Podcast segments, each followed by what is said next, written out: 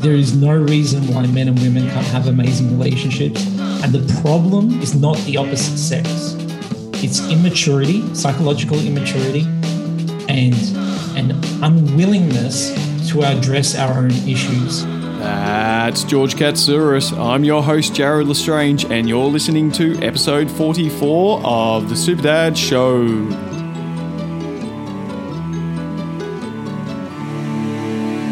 True definition of a powerful man is a man who defines himself. When your goals, actions, and results come from an extension of your values and character, you become more powerful. When they don't, you create the illusion of power.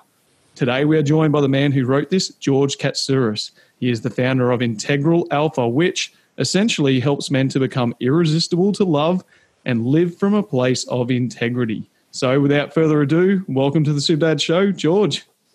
Thank you for having me. Mate, I'd love to start with a basic definition. What does the word power mean to you in relation to being a powerful man? Yeah, so that is really important. And I actually take the definition from a book called The Charisma Myth. And I really liked the way she defined it. I forget the author's name, Olivia something. Um, but she defined power as the perception that an individual has influence over them, uh, over their environment and the people around them. Mm-hmm. And I, the key word there is perception, because power is a perceived thing. It and why that's important is because when we start talking about powerfulness, there is there is a separation there. There's with power you can you can exploit it, but powerfulness you can't. Look, I really love that idea of a man who defines himself clearly through his values and a strength of character. Because I know my mentor, Kim Strong, he says, you know, it's about being a well defined family, a well defined man, being that leader who really has truly connected into your internal values. And that's what you're teaching your kids. What are the strong values that you feel that a man needs to express to the world? I think when it comes to values, that's got to, like I said, that's got to be defined by the man. But we can look at it in terms of the good like values that that are inherently more useful that are inherently better for you and we tend to do that by looking at aristotle's virtues because the idea of like being a virtuous man mm-hmm. is essentially to be a man of like character right mm-hmm. Mm-hmm. and the virtues are, they're kind of these brilliant things because they're means between extreme ends so for instance courage is the extreme between being fearless mm. because fearless is dangerous right? If I go up to a cliff and I have no fear, I might step over it. It's not a good idea. Um, or I might start a fight with someone who can kill me just because I think I, I can, I'm, I'm, you know, impenetrable. Hmm. And by that same account, by being a coward, you also run that risk. So, so courage is, is the means between those two extremes. So in Aristotle's sense, one of the 13 virtues would be courage because it's an adaptive trait and it's the best way to behave in most situations. Now, that doesn't mean that there's not a time to be a coward, and that doesn't mean that there's not a time to be fearless. What it means is by being courageous, you're able to uh, walk along that spectrum and you're more likely to behave in a way that's going to be beneficial to you despite whatever's in front of you, whatever mm. challenges are in front of you. Mm, mm. Um, the my particular qualities, my particular values, I, I like to think of it as uh, top four values because mm-hmm. it keeps it simple, keeps it in front of mind. Mm-hmm. Um, for me, I kind of look at it as a as a compass. There's a true north, a true south, a true south, west, and east. So for me, um, it's honesty, um, transparency, uh, challenge, and expression. Mm. Those are my four values. And I what's important when when you define these values is not to just stop at the face term like honesty because that is an abstract term. So you need to clearly refine what that idea of honesty is for you. So that yep. could be no matter what challenges come up in my life, um, with my partner and with my children, I'm always honest. I'm always mm-hmm. I'm always clear. I'm always direct. I'm concise with what I need to say and I don't mm. hold back. Yep. So you need to meet you need to figure out what your values are and define that for yourself Mm. and then you need to clarify those definitions Mm. Yeah, absolutely. And it's an area I've been doing a lot of research into lately because um, I've been looking at what are super family values, you know, and I mean, values are basically what your family agree are important to you and they're what you want to be and teach each other. So I've started up a podcast with my kids and I'm three episodes in and we have covered kindness, we've covered honesty, and we've covered respect. And the next two that we're going to cover are courage and discipline. So I just wanted, you know, five, um, you know, values that I can really unpack. So, um, you know, kindness is helping, kindness is sharing, kindness is being considerate. Um, you know, honesty is very much about, it's almost like the boy who cried wolf, you know, it's integrity, it's, it's, doing what you say you're going to do and it's telling the truth even when it's hard because it's the right thing to do. And respect we talked about respect for authority. We talked about uh, respect for ourselves. We talked about you know respect for our world and and um, yeah and then i love that word courage. I think that's so important to teach kids. Even if it's just the courage to try a food that maybe they've tried before and didn't like the first time. Um, and discipline discipline's all about hard work. Discipline is about um, us being able to continue to do the hard things even when we don't want to because we know that there is a huge benefit to us and uh, I love this whole thing about values and building a strong character it's great let's keep going with my questions mate on this particular uh, uh, topic of of yours about stepping into our power as men and you say that every man is inherently powerful. It's not learnt, it's revealed. How is power revealed to us?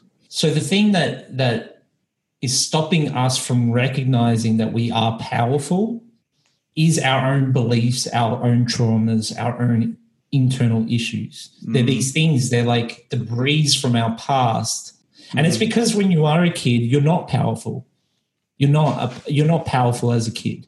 You're you're this um, vulnerable creature that is dependent on hopefully powerful people but often aren't powerful people Mm-hmm. um, navigating you to your power Mm-hmm. but in that process through that experience you may not have learned that.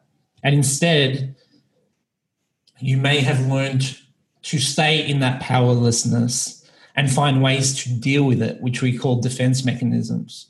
So when i say it's revealed what i'm saying is as you take these layers of crap off then you're going to recognize that you do inherently have an influence over the world you do inherently have an influence over yourself. That despite your circumstances or how you feel about yourself right now, whatever you want for your life is possible.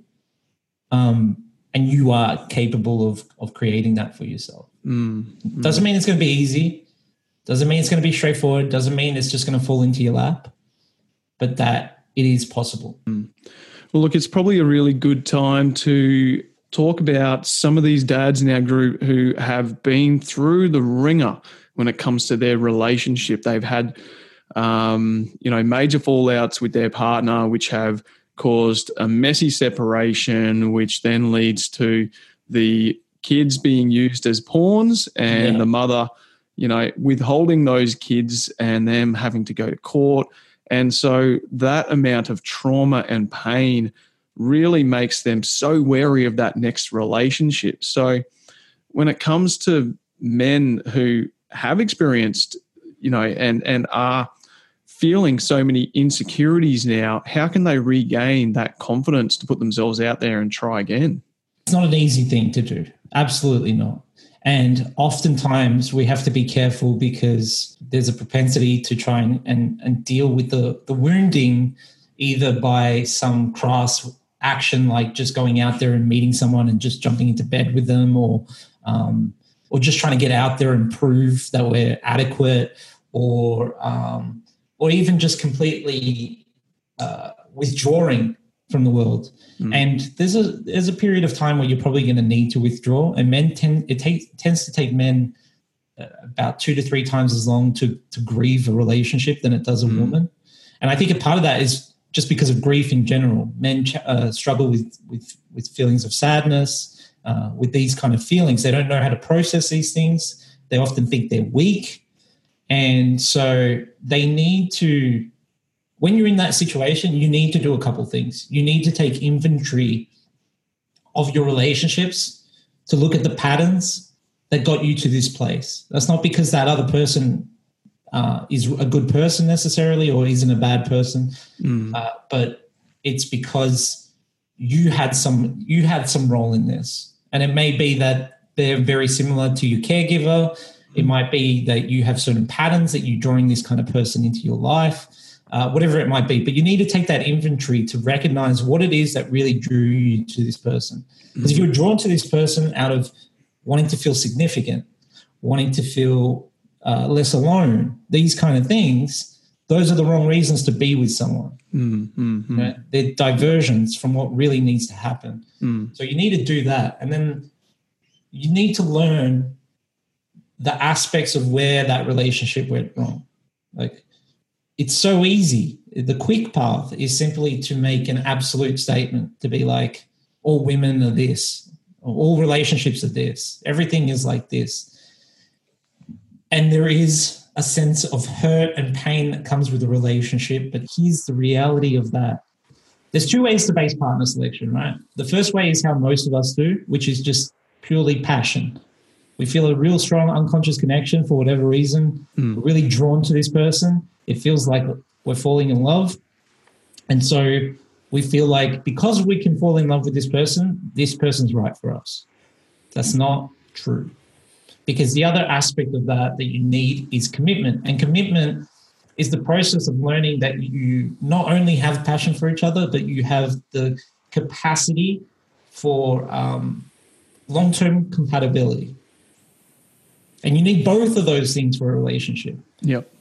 And um, I'll give these guys a real quick cheat sheet for the four things that are absolutely necessary that they have and that their partner has for a successful relationship. Mm. Okay. Because mm. you can think of, there's a million and one red flags, but this will shorten it for them. Mm-hmm.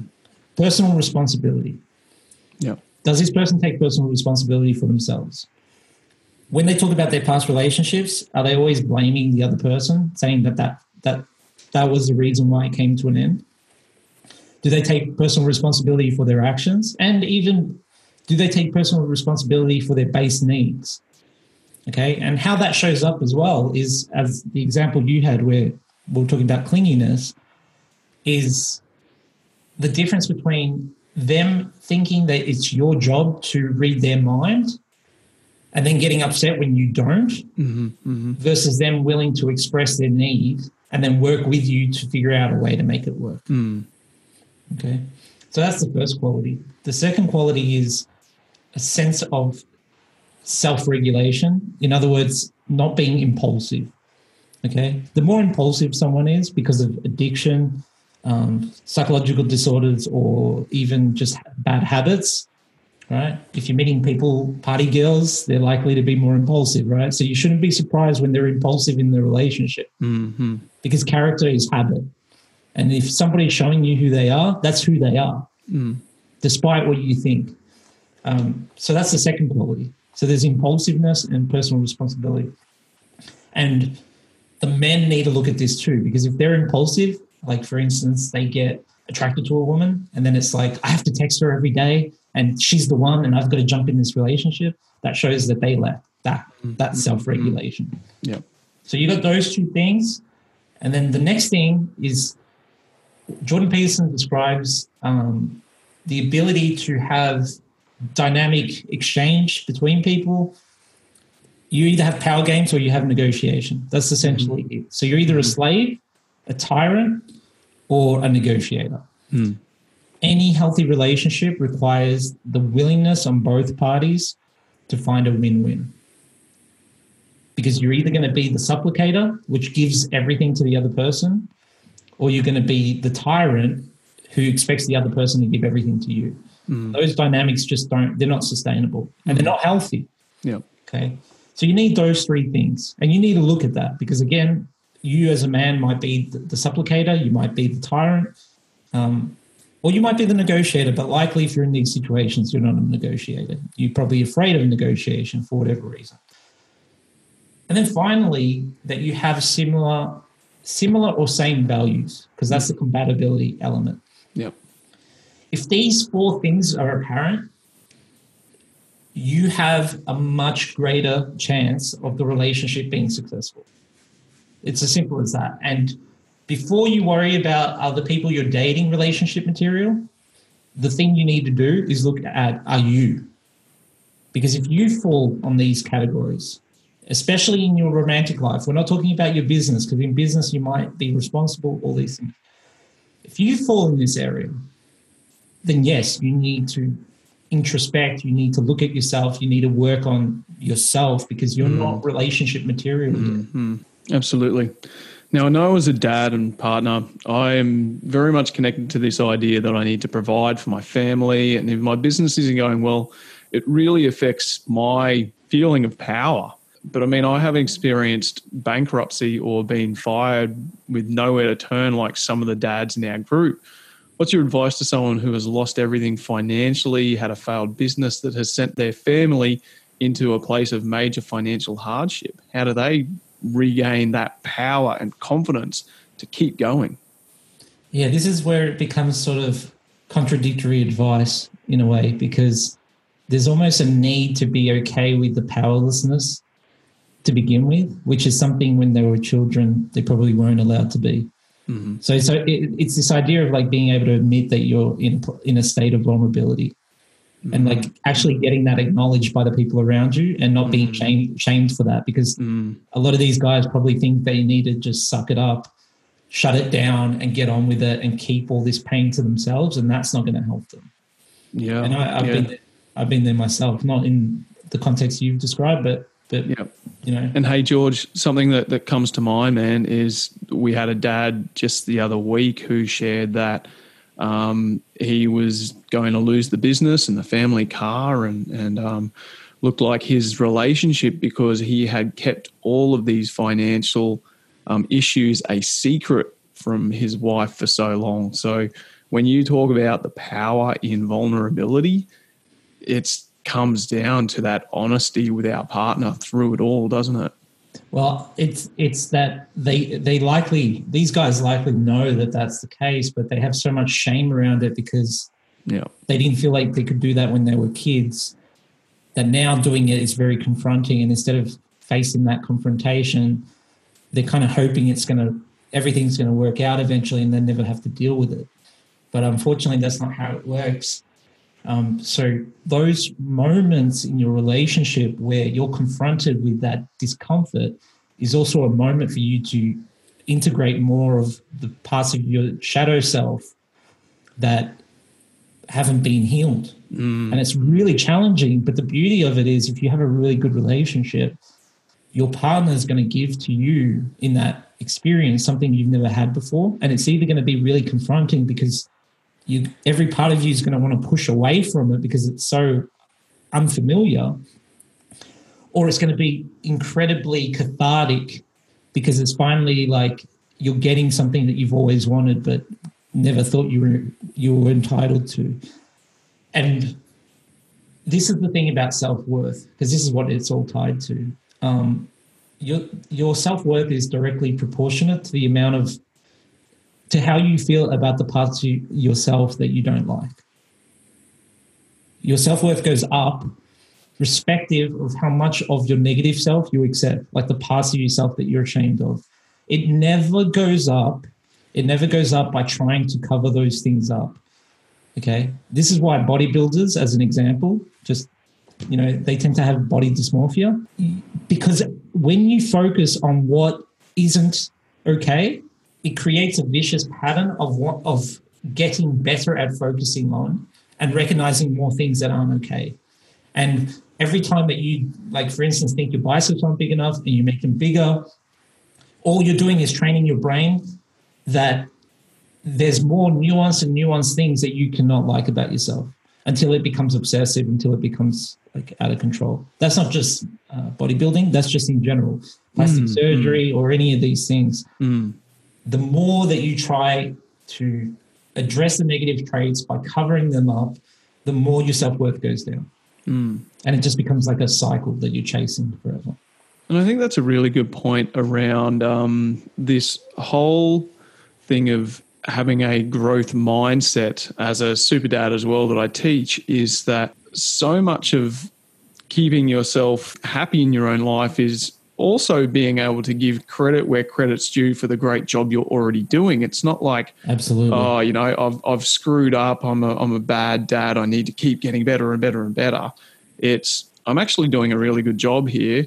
Um, I can see that I can improve how I deal with this situation, but I'm showing up and I'm really grateful that, you know, I have this opportunity to learn and grow with my kids. So, yeah. yeah, it, it really is how you choose to perceive an event and, and um, give yourself credit and, and recognition where it's due as well, isn't it? massively massively because well you know we were talking about courage before the word encouragement means to evoke courage if you're not encouraging yourself if you're not recognizing your small wins and taking acknowledgement of what you've done you're not you're not cultivating courage. You're actually going to be you're going to, you're going to see yourself as weaker than you actually are. And that's going to stop you from facing challenges because you're going to be focused on what what you haven't been able to do mm. other than what you have. And Yeah, for sure. Encouragement is a powerful thing especially mm. as a father you know with little kids because what they need is they need the ability to take risks by know, knowing that whatever happens when they take those risks there's always a safety net to come back to Yeah, definitely. yeah So, what I would love you to do is share the six levels of powerlessness with us. Sure. So I want to start by saying, like, even though there's six levels, they can be entangled, they can be intertwined. But the idea of this model is just to kind of reflect on how you go about things at different stages, um, because there's a there's an attitude of no matter where we are, whichever stage we, we're at, to just assume that the answer is a skill level answer. Like, I just need this tactic or this technique or this, and that's not always the case. Um, so the the first level is depression and despair, essentially, and this is basically at a point where the person is their, their life is lacking so much meaningfulness and they feel helpless and hopeless. Like the three conditions of depression seem to be low self esteem, hopelessness, and helplessness. So, you mean me- meaninglessness? Meaninglessness. Yeah, Yes. yeah, yeah. Yes. Um, and it's basically a point where the walls are caving in and there's a sense of like the, nothing can be done. It, it, it's truly the deepest level of power, powerlessness. It's literally a sense of being sucked into a black void and it can't be dealt with. And um, if you're at that stage, the hardest thing to do is is to just share that and let people know that. But it's also the the, the most important thing to do. Um, the other thing is to recognize that despite how you feel, because it is a very tempting feeling, is that the reason it feels like it's going to go on forever is because the amygdala doesn't have a sense of time. So it assumes that the amygdala is the part of your brain that fires off the emotional.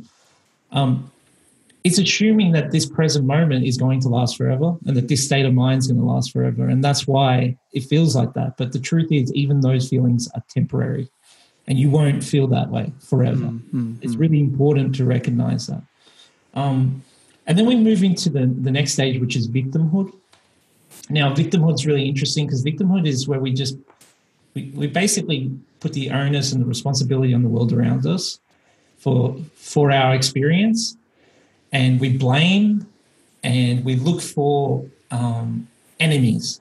We look for things to point the finger at and to to look at because what we really want, what we really want more than anything in the victimhood stage, is essentially to be rescued we want the we want the world to be different because mm-hmm. we can't do anything about our world.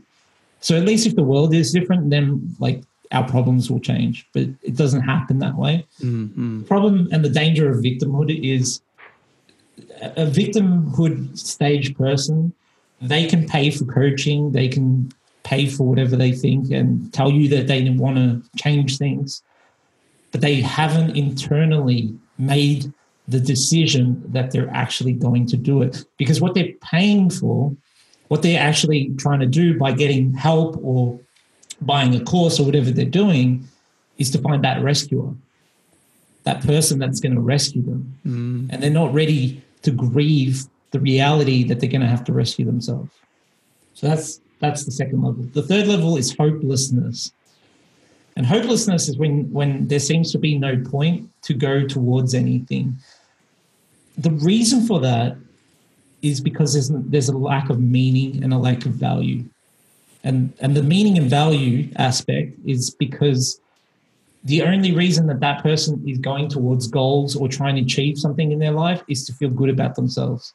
There's no substance to it. It's not, I want to become, uh, be- I want to get in better shape because I want to do this with the world. There's no intrinsic value to it. It's just an attempt to not feel a sense of inferiority. Mm-hmm. Hopelessness robs a lot of guys because if you feel hopeless, you, you can't summon courage because there's no substance, there's no bigger why. And if you don't have that bigger why and that bigger drive, you run into this like damned if you do, damned if you don't problem. You're running towards a goal because you want that goal to soothe you, but the process to getting towards that goal is painful. So you can't get soothed along the way. So you're going to give up because what you're looking for is that soothing from the mm. goal, but you're mm. never going to get there because it's painful to get to a goal. So that's the next um, next stage, and then there's helplessness. And helplessness is learned helplessness. People who tend to be in that stage are people who are critical on themselves, hard on themselves, like you said, um, don't acknowledge what they've done already. Uh, and what it is is they don't have they have they have a distorted sense of what they're capable of, and they also instead of taking responsibility for themselves, they tend to compensate for that lack of personal responsibility by overly being responsible for other people. Mm-hmm. They want to rescue people. Um, they want to put everyone first above themselves. They feel bad about that. And their way of having a sense of control is to be responsible for everyone else without having to actually be responsible for themselves.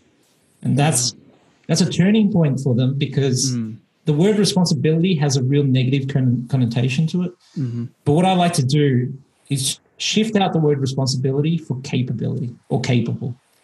I'm responsible for making money. I'm capable of making money. Then responsibility becomes an empowering thing, becomes something useful. And it's true because when you start to learn that you are responsible and that that actually leads you, it's response able, that you're able to respond, you do start to recognize that you have influence over the world. Um, and then the next stage is overwhelm. And overwhelm is essentially when people don't have boundaries, they don't have standards, they're always trying to chase other people's expectations, and they're not communicating or setting any any boundaries. They struggle to say yes, they struggle to say no, um, they lack ass- uh, assertiveness, and they get overwhelmed because they're not willing to delegate, they're mm. not willing to decide, and they're not really willing to define. Like they're not willing to set boundaries. So you, you, there's certain things that you need to delegate to say this is someone else's. Um, there's certain things that you need to decide on because the word decision comes from similar word as incision right? It's the idea of cutting off other options.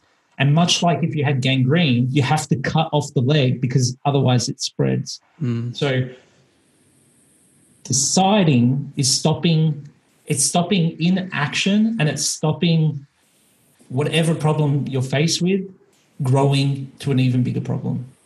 So it's better to decide than not decide. And then finally um, defining in the sense of having boundaries making them clear having standards what you'll find is people who who have a higher level of chasing other people's expectations have lower standards. And what that means is your standards need to go up and your expectations need to go down. So your standards are are they're they're basically the the rules or the conditions by which you define the quality of your life. Like how you determine the quality of your actions in your life is your standards. Mm. Expectations is what you think need, should happen in the future or what you think should be done. How, like, what you should act. You should act this way. You should do this. You should do that. That's all expectation based. The thing is, expectation based, the danger with expectation based is everybody's expectations of you are different. So it's better to just figure out what your standards are because your standards are something in your control. So there's so there's that shift in the overwhelm stage. And then finally, incapability. And incapability is the simplest stage of all. It's, it's essentially a lack of education or a lack of experience or a lack of skill. So the problem is that most people try to deal with those other stages by with with a solution to the Mm. to this incapability stage, and then they Mm. wonder why they don't get anywhere. And it's because you need more tools. You can't just use a hammer for everything. You know, if you have just a hammer, you think everything's a nail. It's not always a nail. Sometimes it's a screw or a dynabolt or whatever. Um, you need to know which stage you're at, which one is the primary, which one is the one that you're currently consumed by the most, so that you can you can uh, address it in the most appropriate way. Mm. Do you think there's a look? Let me just say, I love love what you've just shared with those six levels. There is so much power in what you've just shared there. It's it's, it's brilliant, brilliant, really great. Makes it so clear. Um, so, yeah, I guess I am identifying that there's so many people who are lacking basic communication skills and that is what is causing such a major breakdown in so many of the relationships in their lives whether it be at work at home you know in their extended their relationship with their extended family members their friends. Um, how do we go about teaching that? I know that it's something that i am just so passionate about developing in myself this ability to teach better communication skills to my audience. Um, yeah, what? How do you go about it yourself? There's a few. There's a there's a few layers to it. One layer is that it's a it's a habit. It's a matter of like training yourself and drilling to some degree. For instance, if you find it really hard to be vulnerable, depending on how hard you find it, you might want to just start by writing it down. Mm. And then from there, you might want to uh, imagine saying it to your, your spouse in your head, or maybe saying it to a friend, and then to your spouse in your head, Mm. and then saying it to your spouse. And then by doing that process and, tr- and training it like a muscle, Mhm. you're going to get better at it. But you need to, the, the one thing that is a consistent for all men is that a part of their growth is always to confront what challenges them. Like that's, it's just a, Yeah. core component. It's like Mm. that thing challenges you. That's where the fire is.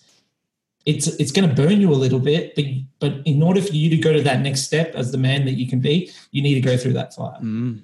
And a lot of what we do, especially now, and this is why I keep this is why I I kind of really focused on in on this, is um there's so many men who who aren't willing to challenge themselves. They want the comfort.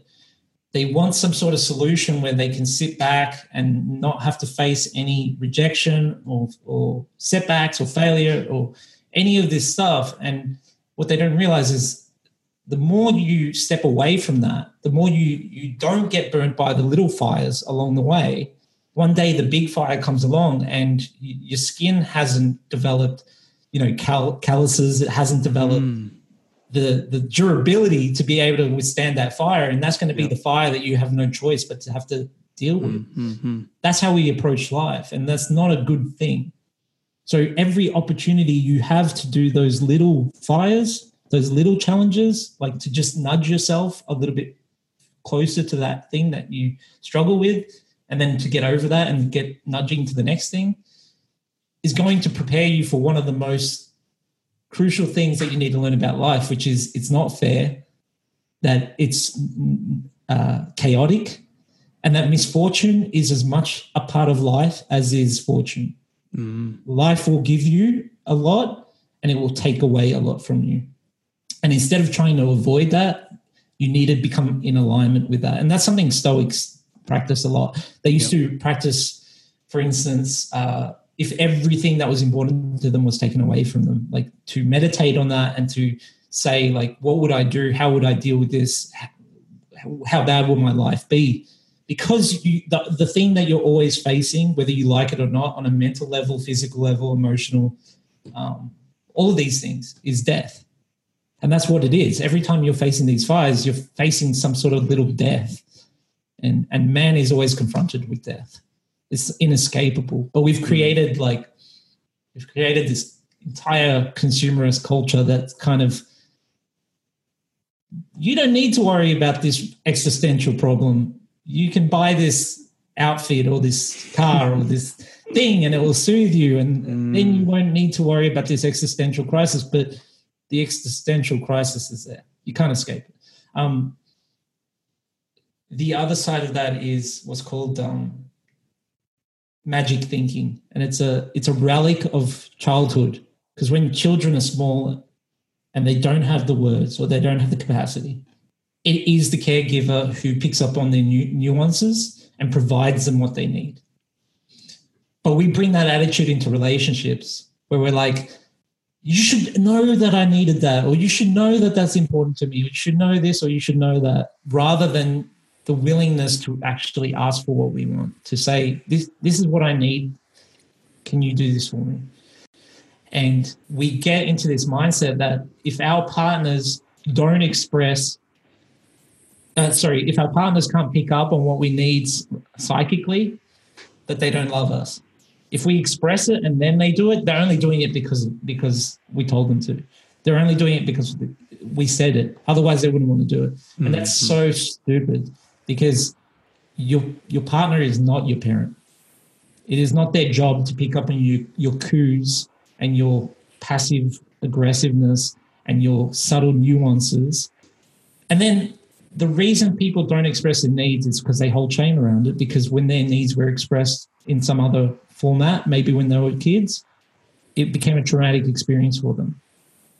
And they now have shame around it. So they literally are afraid of doing that. Mm. And that's why they don't do it. And then and then the top level, this is a more practical level, is I can give you a, form, a formula that's really useful. And Please. and I'll explain it. Um, it's a really useful model uh, formula when you're in conflict, which is when you did X, so when you did X action, it made me feel Y. And what I need is Z. Okay. Why that works is because partners have a tendency to just blame and and subvert and and mm-hmm. like you didn't do this, you didn't do that, blah blah blah blah. And it just gets people on the back foot and defensive. But when you say when you did this, all you're saying is an action occurred. And then when you say um, it made me feel why, it made me feel disappointed, made me feel inadequate, whatever that person can can empathize with you because they know what that feeling's like. Mm. And now they're not attacked. And then the final the final component, which is um, and what I need is X, is a means in the future for there to be better a, a better response, a better resolution for the problem, so it doesn't have to happen again.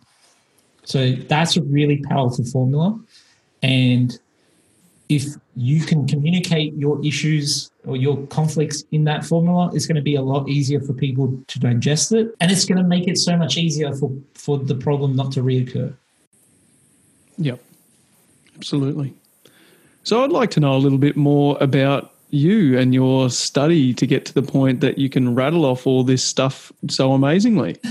Uh, well, my brain is just like a crazy machine that's forever thinking about these things. So that's part of it. But the bigger part of it was that I always the only redeeming thing I have had I had when I was growing up was my intelligence and my social skills because I come from a big Greek family and I, mm. they just happen to be incredibly socially skilled. So that was always my edge. But otherwise, I was a late blooming redhead kid with glasses, um, and I could never get the girl. And that kind of led me down the path of uh, what's called pickup. And I got into that world, and that kind of the the thing about that was this actual thing, this like idea of being attractive to women or having women in your life. It's not just something that is either there or isn't. It's actually something you can you can you can achieve. So I got involved in that world for a while, but for whatever reason, a deeper part of me was like, the reason I want to do this is because I want to become comfortable with myself. Mm. I want to be the best version of myself. And I thought that this was the path to do that. But what happened was a few months in, I was getting some results, but I was like, well, hang on a second. I'm getting results. Women are liking me, but I still feel like a piece of shit. Like I still don't like myself. I'm still kind of depressed. What's going on here?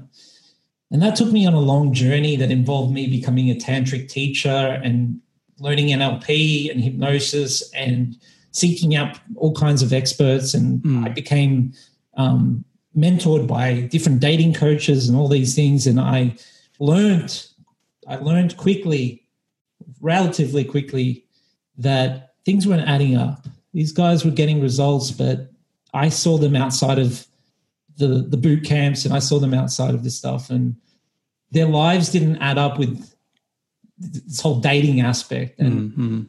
I didn't know what what to make of that. It was a bit of dissonance at first, but then I kind of just realized these guys don't know what they're doing.